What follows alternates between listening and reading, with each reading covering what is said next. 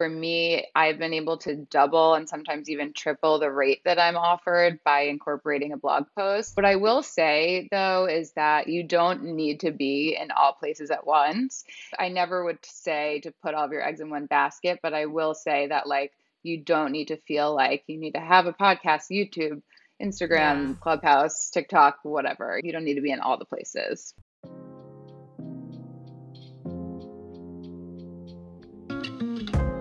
Welcome to the Full Time Influencer Podcast. I'm your host, Tina Lee, and I'll be sharing industry knowledge and social media tips through weekly interviews with established creators and Q&A sessions. Our goal is to help you decode social media, become a full-time influencer, and do what you love for a living. Let's dive in.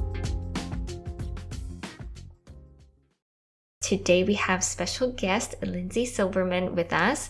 Um, Lindsay and I have actually been on a press trip together before back in 2019 with Dell Computers, and that's how we met.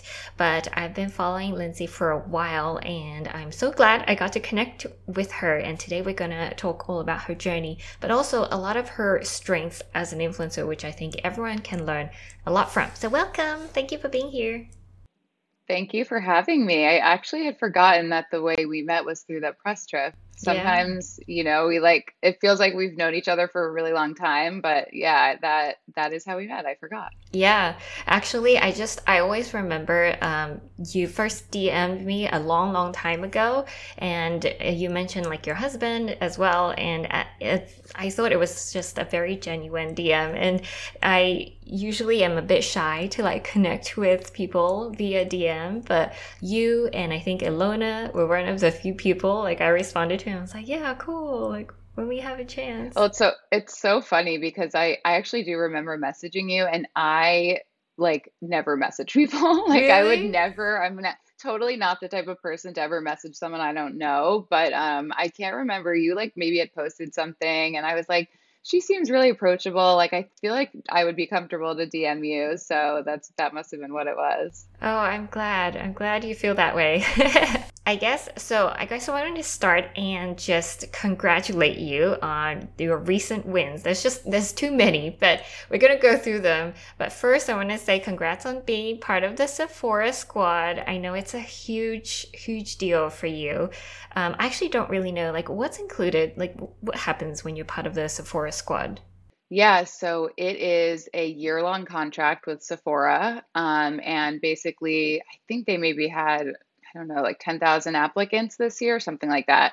And they narrow it down to a group of semifinalists and then finalists. And then I was chosen, and I think there's maybe 70 or so people um, that are chosen to be part of this squad. And essentially, it's a year long partnership with Sephora where you are connected to all the brands within Sephora. I'm able to provide them with a list of the brands that I love and really have dreams of working with, and they facilitate those relationships. And so, yeah, ah. it's it's um, a big contract. I think it's the wow. biggest contract I've ever signed, and it's also like a brand that I have really dreamed of working with before. So this is like a really very exciting for me. Wow. So the the being part of the squad itself is already like a paid partnership, but then they can also facilitate other partnerships with brands that they carry. Exactly. Wow. Yeah. So, and then there's also supposed to be events, which there probably won't won't be this year, and I guess all sorts of things that I will find out along the way because it's my first time. But um, yeah, I'm super super excited. Wow, that's amazing! I saw that you got over a thousand reviews, and that's a lot of reviews to get. You know, for yeah. people to leave Instagram and be like, okay, I'm gonna actually do this for her because I appreciate her. So that's amazing. Congrats. Thanks. And then also, Lindsay recently moved to Miami, although she also um, has a place in New York, and she got a new puppy. So lots of really exciting life changes. Um, what sparked the what uh, sparked the move? So you know, my husband and I have always loved Miami. We love the warm weather, and I never really imagined myself leaving New York. But um, I figured if there was any way we could do it, where we could split our time between New York and Miami and have places in both cities, it would be like a dream. And when my husband left his job in last October to come work with me full time, like very similar to you, we finally had the freedom to do something that we had been talking about for a while because obviously we can work from anywhere. So we are just getting settled in Miami and it's really nice to wake up to the sun every morning. I'm I feel like in New York you're just so used to like not having that all the time that here being by the water and the sun it's very very refreshing. Yeah, same here. I know what you mean. Like every day is beautiful weather. You see the beach every day. It's really refreshing and different to to New York, I will say. Totally. Well, let's move on to, I guess, start from the beginning and just talk a little bit about uh, what made you first start your Instagram. I know you were in um, journalism before, right? You were um, working at magazines, including Playboy, but there were others, but uh, unfortunately, I don't remember. So, can you tell us a little bit about your background and what made you start? Sure. So I started my career working in magazines as magazine editor. I kind of had always dreamed of being in magazines and a journalist since I was little. And so I wor interned in college. I, my major in college was magazine journalism. And um, when I graduated, I landed uh, my first job at GQ and then eventually worked at a bunch of other places. And I've written for Vogue and the Wall Street Journal and Condé Nast Traveler, a bunch of uh, really great publications. And so most recently, I was the deputy digital editor at Town and Country magazine.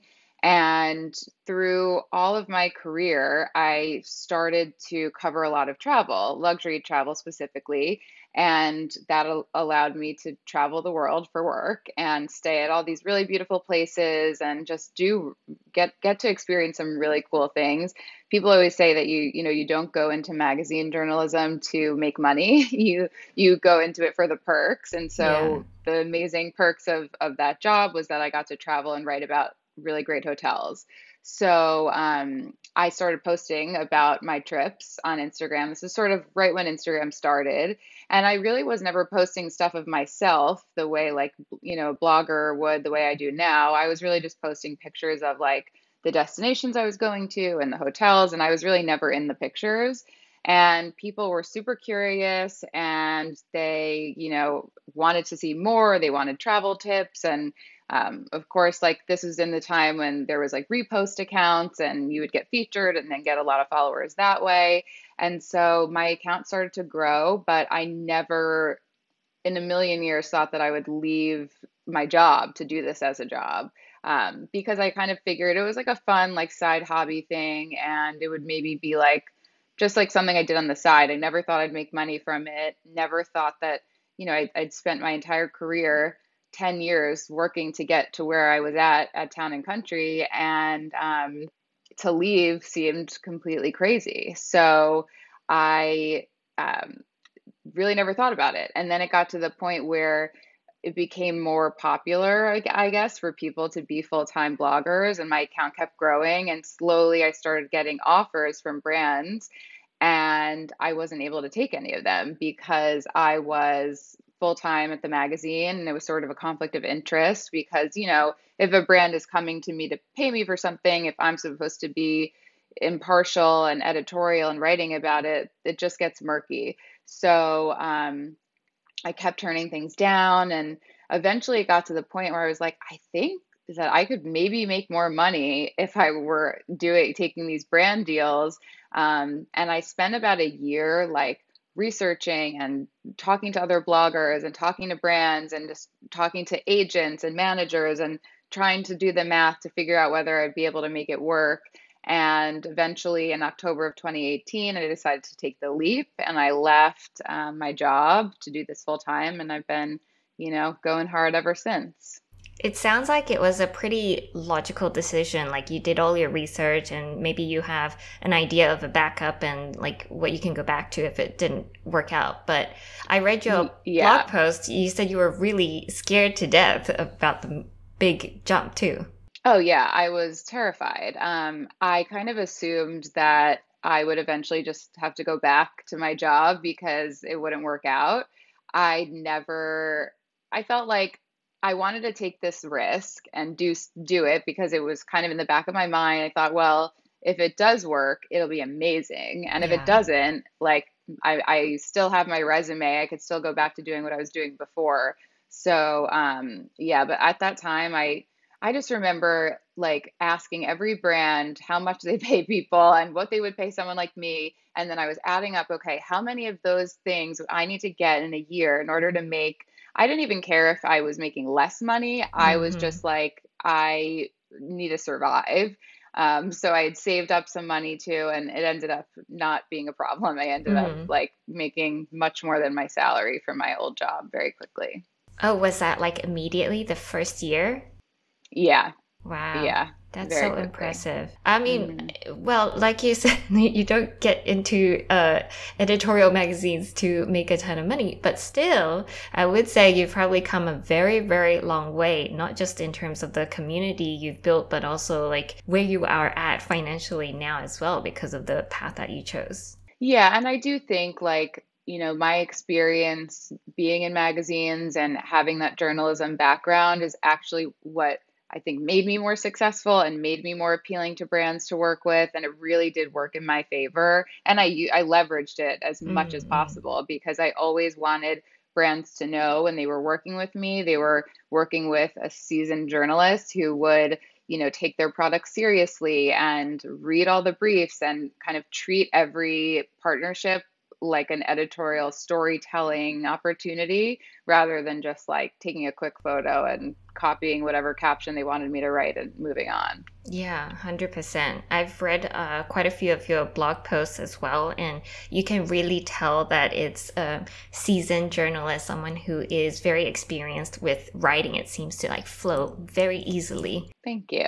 So, I guess then I would like to know when was like a turning point for you? Obviously, when you quit your job, but was there a point where you felt like this maybe there was a gig or maybe there was some opportunity that came along and you were like, wow, I feel like I've made it. Um, I think it was pretty quickly. Like there was, I just remember getting opportunities from brands and then them saying they would pay me. And it was stuff that I kind of was doing anyway and I was excited about. Like I started working with a lot of beauty brands and I love like skincare and beauty stuff. And so one of my first brand partnerships was like this French beauty brand that I love. And all, all I had to do was just show the product and show how to use it, which I was doing anyway. And it came, it became very surreal that I could be getting paid to do something that I really love to do. I think another one, I did a partnership with the St. Regis where um, they paid my husband and I to go to the St. Regis in Bal Harbour, spend a weekend at the hotel, shoot a bunch of photos, um, and just sort of like share our experience for a weekend at a weekend at the St. Regis. And that was like completely mind blowing to me that um, we, I would get to do something like that. So yeah, that those there's been a few pinch me moments, um, Yeah. a lot more recently. I feel like the first paid trip for every um, travel influencer is always the biggest deal because normally we would pay to travel, or at, at the Yeah. beginning, it would just be like a comped uh, trip. And the Yep. first time you get comped and you get paid is always very meaningful and significant, I think, because it really Oh feels like a dream come true, doesn't it? even times when I would get the experience to travel, um, ju- you know, go to stay somewhere fancy and get to take photos and be doing it for free, I remember being like, this is insane. Like, if anyone saw what I was doing right now, they would think I, it was like a scam, you know, but Yeah. it's it's real. Yeah. So I know that you also run a very successful blog and it had grown a lot in the past few years. Um, and the main source obviously is SEO and Pinterest, which if anybody has researched anything about blogs, you probably know this. But how would you, how valuable do you think adding a blog post to campaigns, um, how valuable is that for influencers, but also for brands? I mean, it's incredibly valuable for me. I've been able to double and sometimes even triple the rate that I'm offered by incorporating a blog post. Wow. What I will say though is that, you know, I think and I, I feel like this is something that you've talked a lot about too. You need to really know yourself and know. Um, I think you know people shouldn't just start a blog for the sake of starting one because you people tell you to do it. I think you it really is a labor of love and you have to like enjoy writing and enjoy taking the photos and doing the whole process because it's not like a super quick easy 30 second thing. You know, I spend like a lot of time on the blog and it's a lot of strategy and um, if you know if you're not the kind of person who loves that that kind of thing, I would never tell someone to like force themselves to do it. For example, for a while I was trying to do like YouTube and it was just painful for me. Like I thought that it's what I had to do because okay, well, you know, I have a blog, I have a newsletter, I have my Instagram. What's the next thing that I should do? And so I started a YouTube channel and it just it didn't click for me. It was I, didn't come naturally and it was yes. too much work and I didn't enjoy it and I'm not the kind of person who likes to like quit or give up on something, but I actually think it was one of the best decisions I made to be like, you know what? I can't be good at everything. And maybe my time would be better spent on something that I'm actually good at and and doesn't feel as challenging. So um yeah, so I think that like that is like one piece of advice that you don't need to be in all places at once.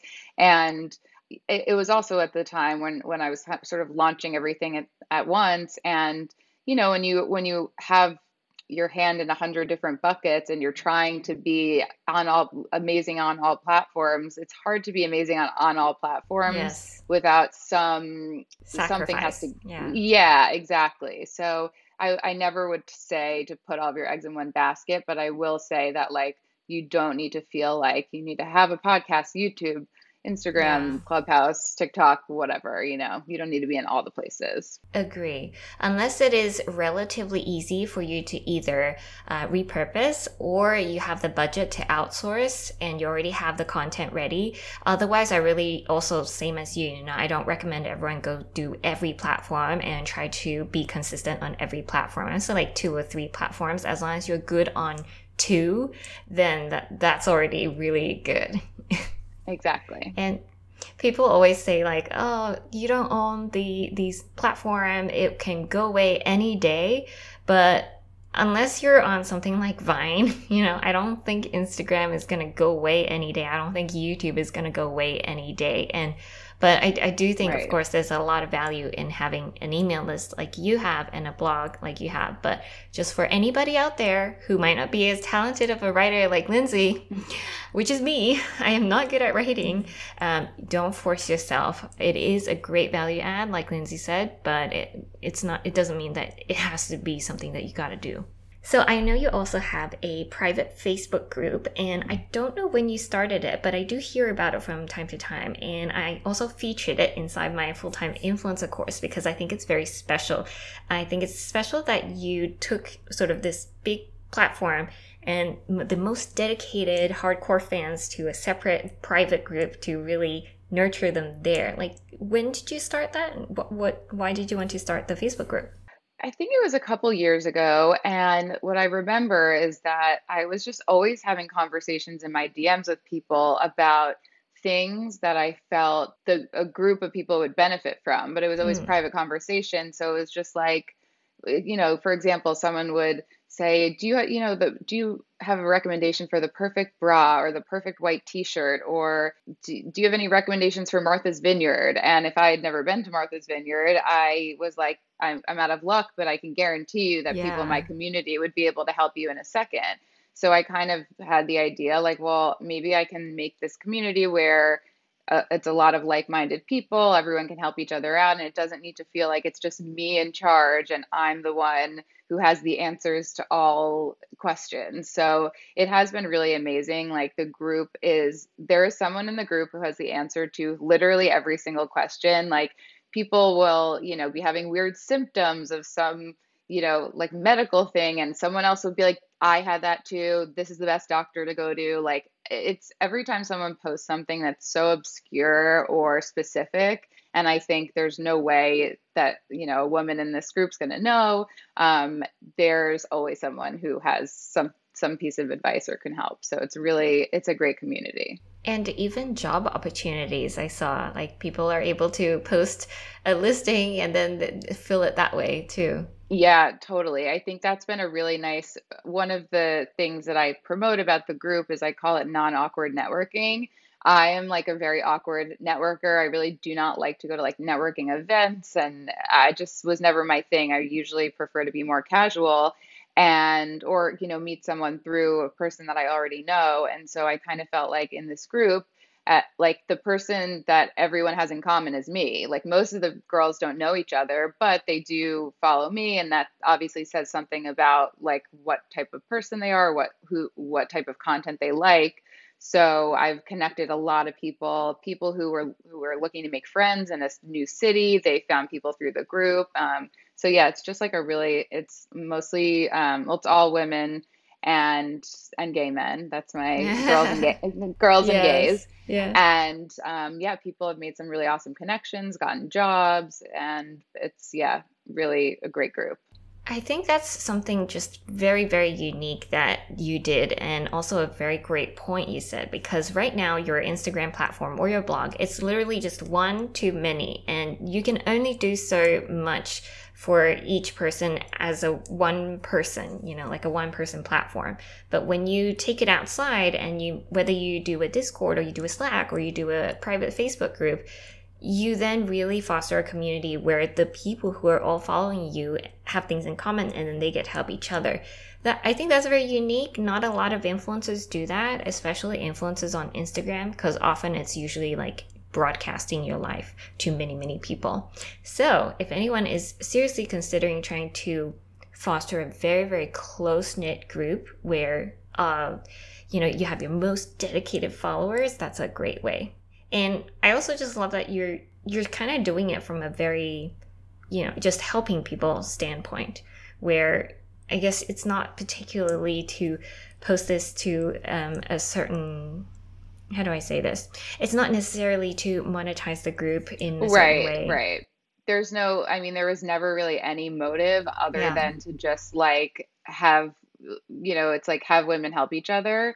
Um, and, you know, in a way, and I think there's a lot of things that I do that have no monetary incentive, but in the long term, I feel that like fostering your community, even if it doesn't show you financial incentive um, upfront, in yeah. the long term it ends up paying off and then some and i think that's part of the reason why when i post uh, about products and recommendations people really trust what i am suggesting because i am always messaging people privately someone can ask me for skincare advice and i'll write them back and give them a tip and so um, yeah i think you know you have to do a lot a lot of times you have to do the things that are not going to like be chasing the money right away because it'll come i think in the long run. Totally. I think that's something that everyone needs to hear because often you want to see tangible tangible return very quickly, whether that's follower count or like count or money before you feel motivated to continue. But often it really is just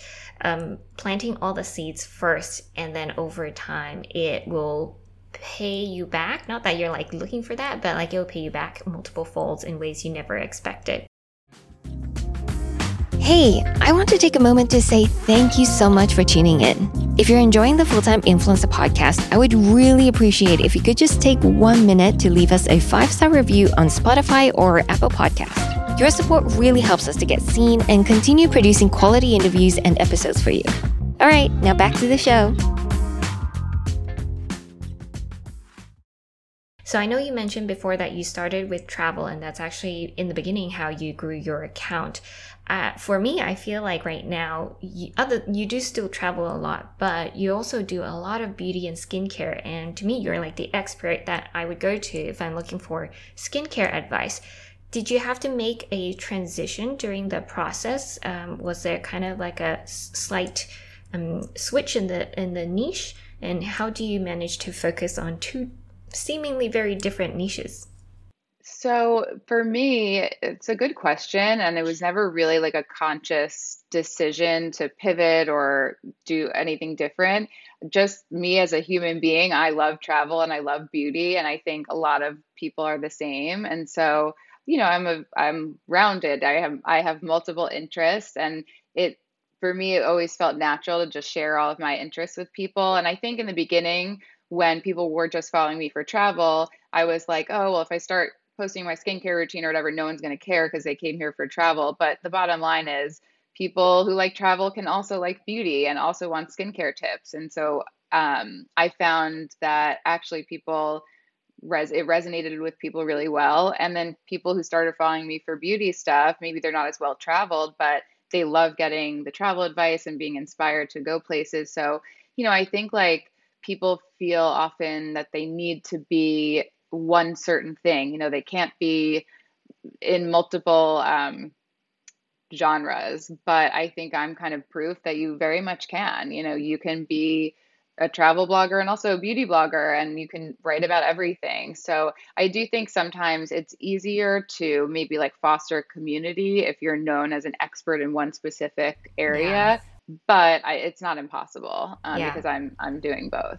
Yeah.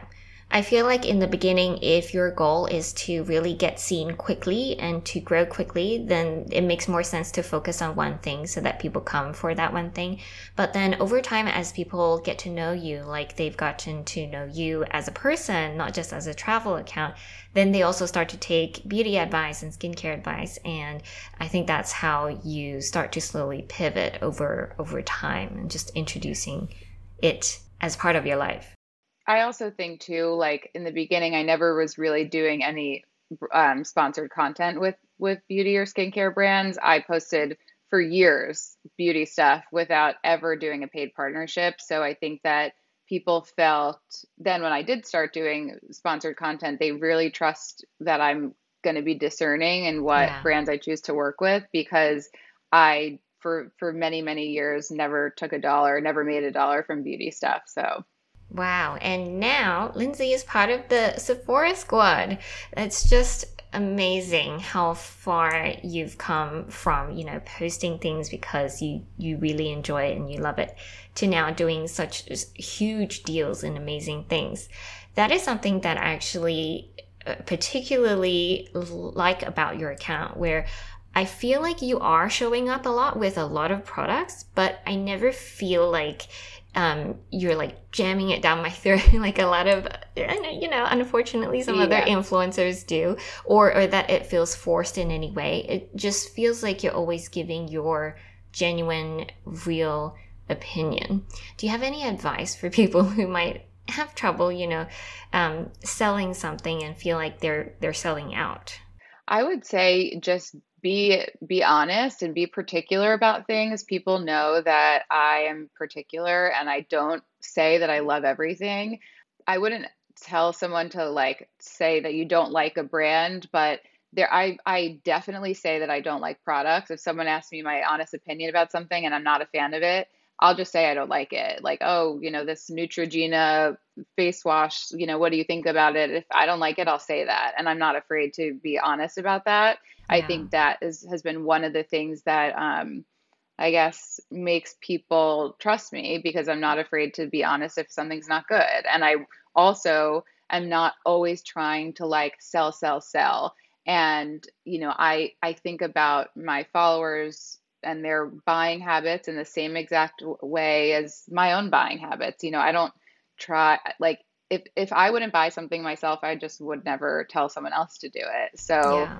you know, like whether it's like a, a, a skincare device or a tool or a really expensive thing, someone says, "Oh, do you think that product is worth three, four hundred dollars?"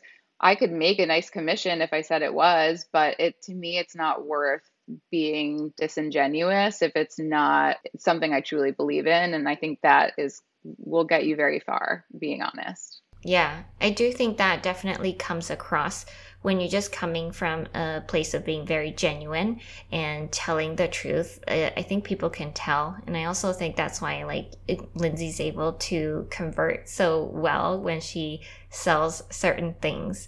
Um, but also another thing I, I bet is like you know your audience, like you just said, and you're really speaking specifically to a certain type of person that generally loves to follow you. And you know, for people out there who are maybe stuck with finding a specific niche and you want to share multiple aspects of your life, then you must have a very, very clear target audience, like a specific person you talk to, where every part of your life they want to understand. They want to know the travel, the beauty, or whatever you're eating, and that kind of stuff. I feel like that's like an alternative to having a very narrow niche.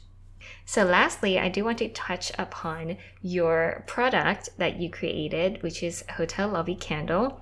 Um, I kind of saw the beginning stages of the creation and followed it till now, and it's an amazing journey to witness. And I know you started it because when you travel and you come home, you want to bring that sort of hotel lobby smell and travel vibe back to your home. Um, how has the journey been so far, and who's handling these things nowadays? The, the brand.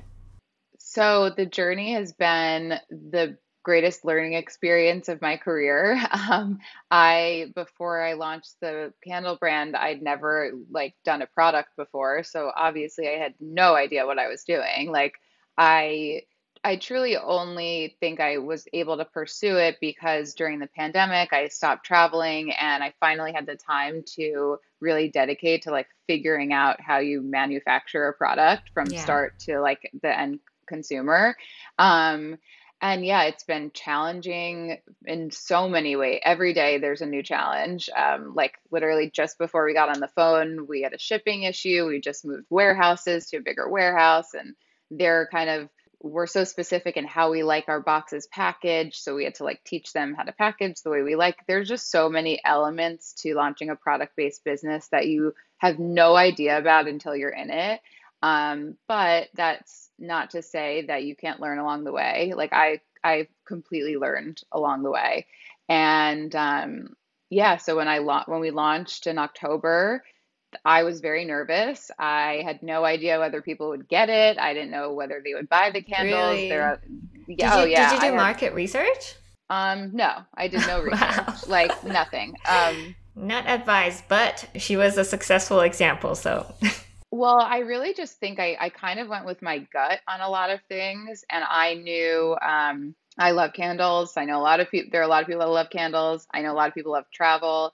I knew that like there had been a few times where I'd posted on Instagram about like going to hotels and how certain hotels have that smell and that lobby that's just like feels so luxurious and um, nostalgic. And I remember getting a lot of engagement about those and asking people what hotel lobbies they've been to that they remember the smell of. And I remember getting tons and tons of comments and thinking like, hmm, like maybe I maybe I'm onto something here, but I didn't because I was so hesitant throughout the entire time, like I and I didn't even know if I was ever going to end up launching it. It's not like I involved my audience in the process and mm, you know, took them along for the journey and asked for like them to weigh in. Like I didn't say a word about it until we announced that it was ha- live and launching. yeah. Um, because truly the entire time I doubted myself that I, I would ever actually be able to make it happen. Um, and I didn't want to like jinx it by telling people and then it, it not coming to fruition. So Mm. yeah, I think, you know, we there were like a lot of mistakes we made along the way, but and we're still making mistakes, but we kind of learn and the the response has been amazing, luckily. And yeah, Yeah, I mean it I ha I received a box from Lindsay and it is the best smelling candle I have ever received. It thank you. it's also gorgeous. The packaging is very nice, like super high end. And so yeah, I really recommend it as a user myself and that's also just the just overall feedback that she gets from everyone. Um, and also, it recently got carried by Neiman Marcus, right? Yeah, so we just announced last week that starting, well, starting last week, we are carried now on neimanmarcus.com and um, at eight of their biggest retail stores. So in Beverly Hills, in Bal Harbour, in Chicago, and two stores in Dallas. Um, I mean, like, oh, Newport Beach. I can't even remember all the places, but um, it's totally surreal. Yeah. I like I didn't I didn't even know if my own audience would get it. So I certainly I didn't even think I, I in the very beginning when we launched, I thought we would just launch the two candles. I'd see how it went. I remember I did a Q and someone said, oh, what scents are you thinking about next? At like while we were launching the first. And I was like, well, I- am honestly not, I don't even know if it goes well, maybe I'll think of a, a different, uh, you know, a round two. But at this point, I was just like hoping that we would sell the first. I never in a million years thought we'd be like carried in a luxury department store and so quickly because we've haven't even, it hasn't even been a year since we launched. So it all happened very fast. And I do think there's some luck involved and some good timing, but I also think that like there was a lot of strategy and a lot of thought and a lot of um, care and obsessing that went into this process. So it really wa- wasn't an accident.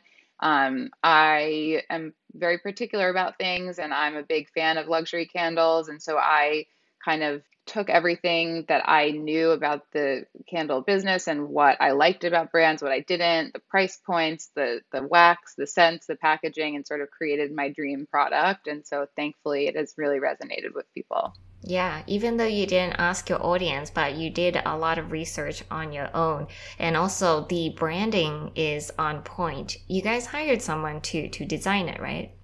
Yeah, so I have a brand designer named Michelle Winterstein. She's amazing. And she, I actually found her through TikTok. Mm. I was like, yeah, it was like during the pandemic, and I was just started following like hashtag brand design, hashtag um, product design, and one of her videos came up in my uh, my For You page, and I was like, I like her style. I feel like we have a similar aesthetic. I feel like she would kind of get what I'm trying to do here. And we got on the phone and hit it off. And so she did my personal branding, and then she, um, I hired her to do the Hotel Lobby Candle branding. Mm.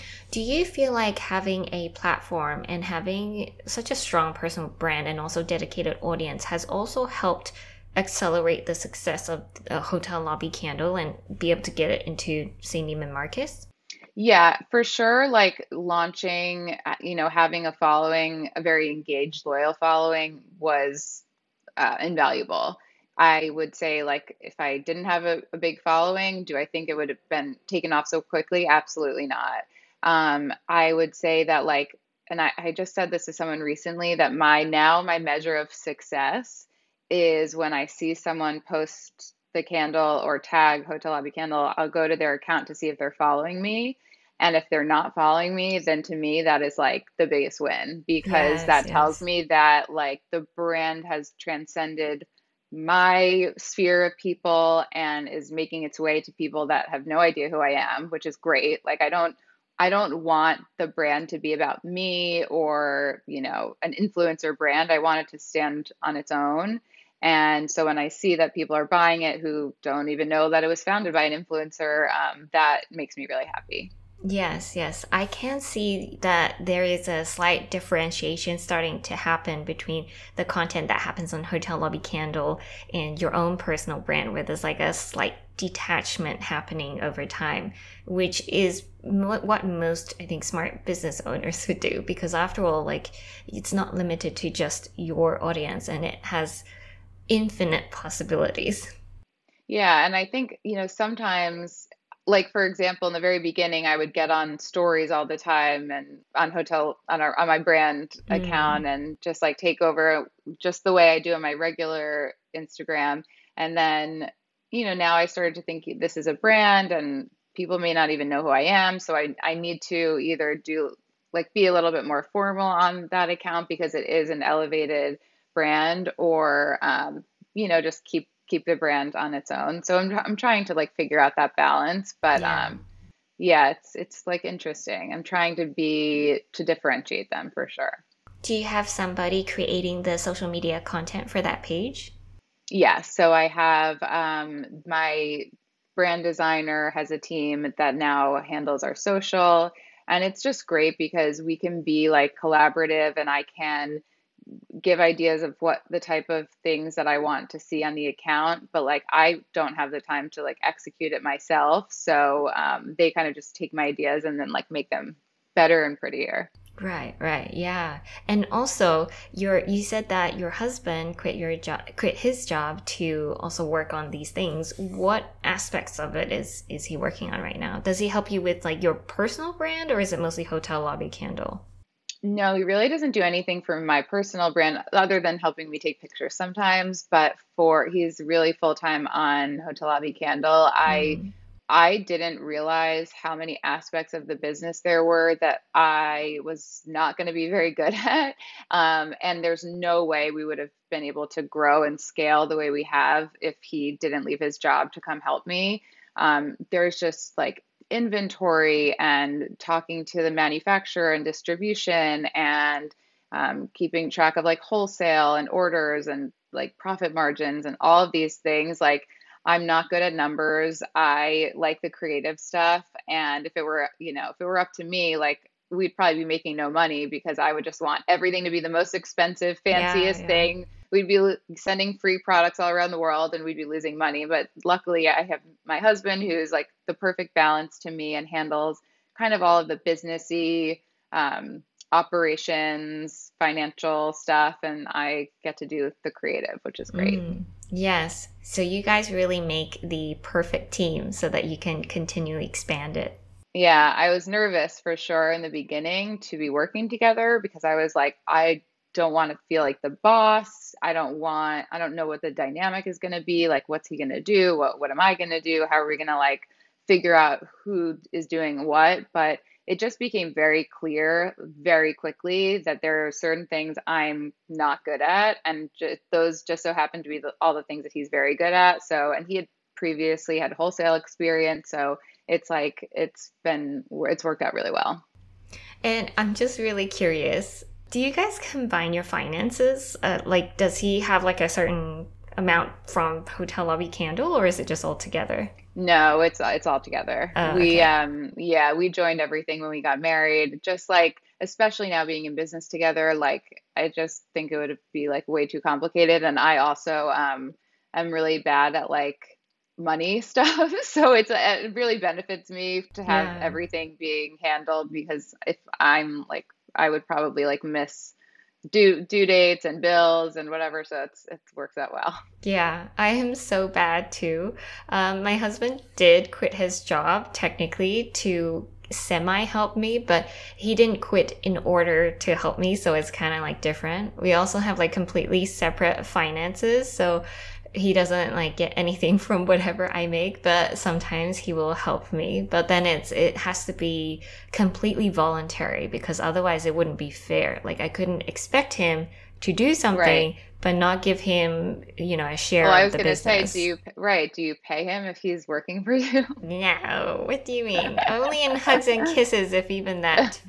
Um, Yeah, well, bef- before Matt was working for me, or working with me, I should say, we, um, he would help me a lot, and I would always be like, I should be paying you for this, but it's okay. He, he was a, a champ and very patient.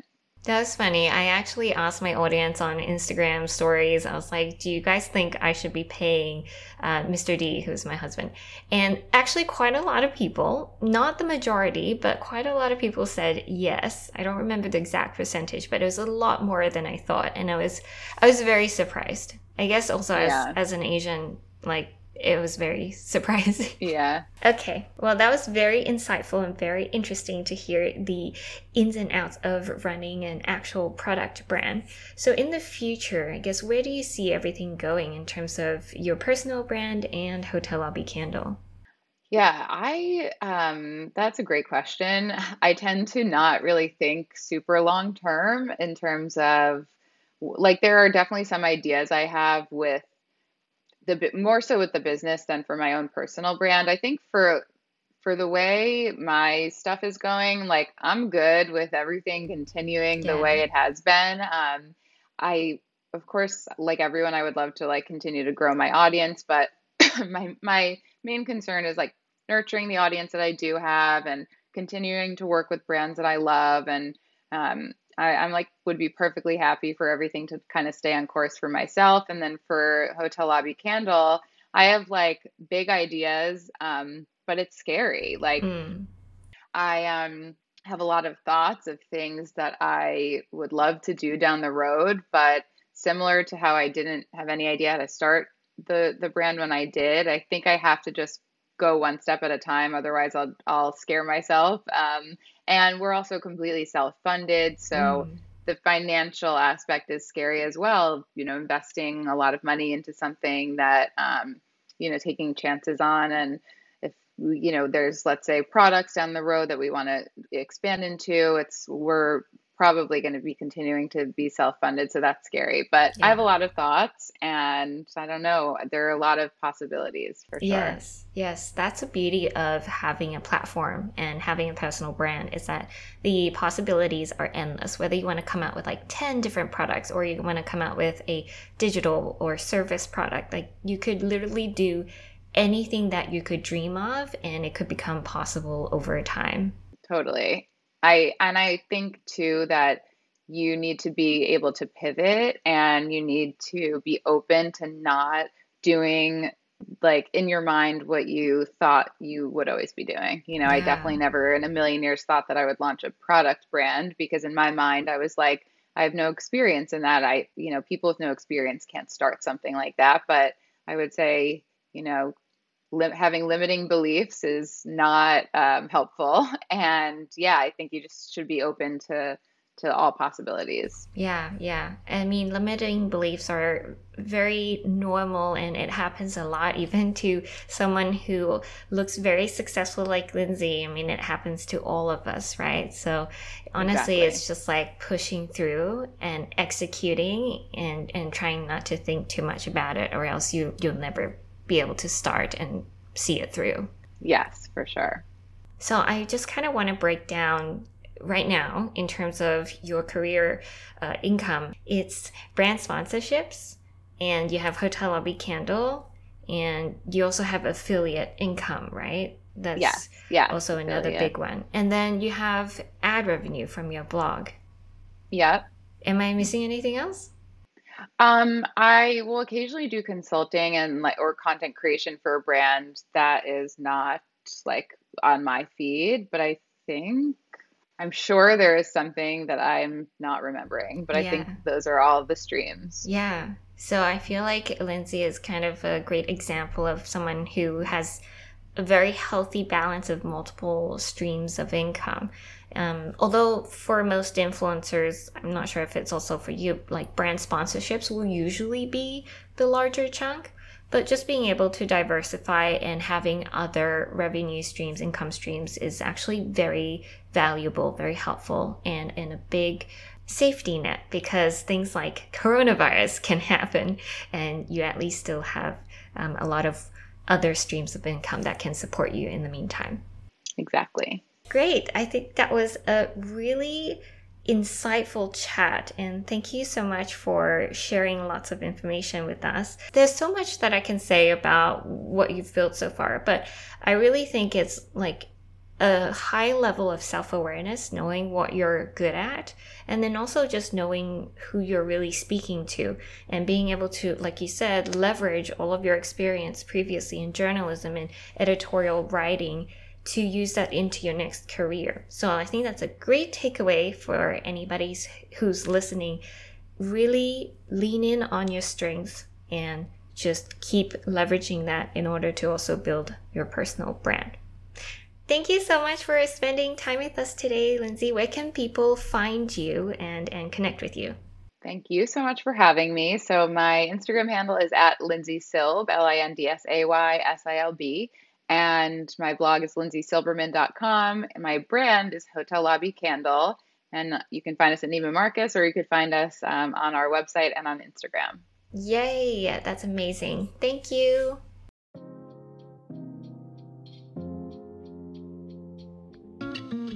Thanks again for tuning in to the Full Time Influencer Podcast. If you enjoyed this episode, share it with someone who could benefit from it. And I'll see you in the next one.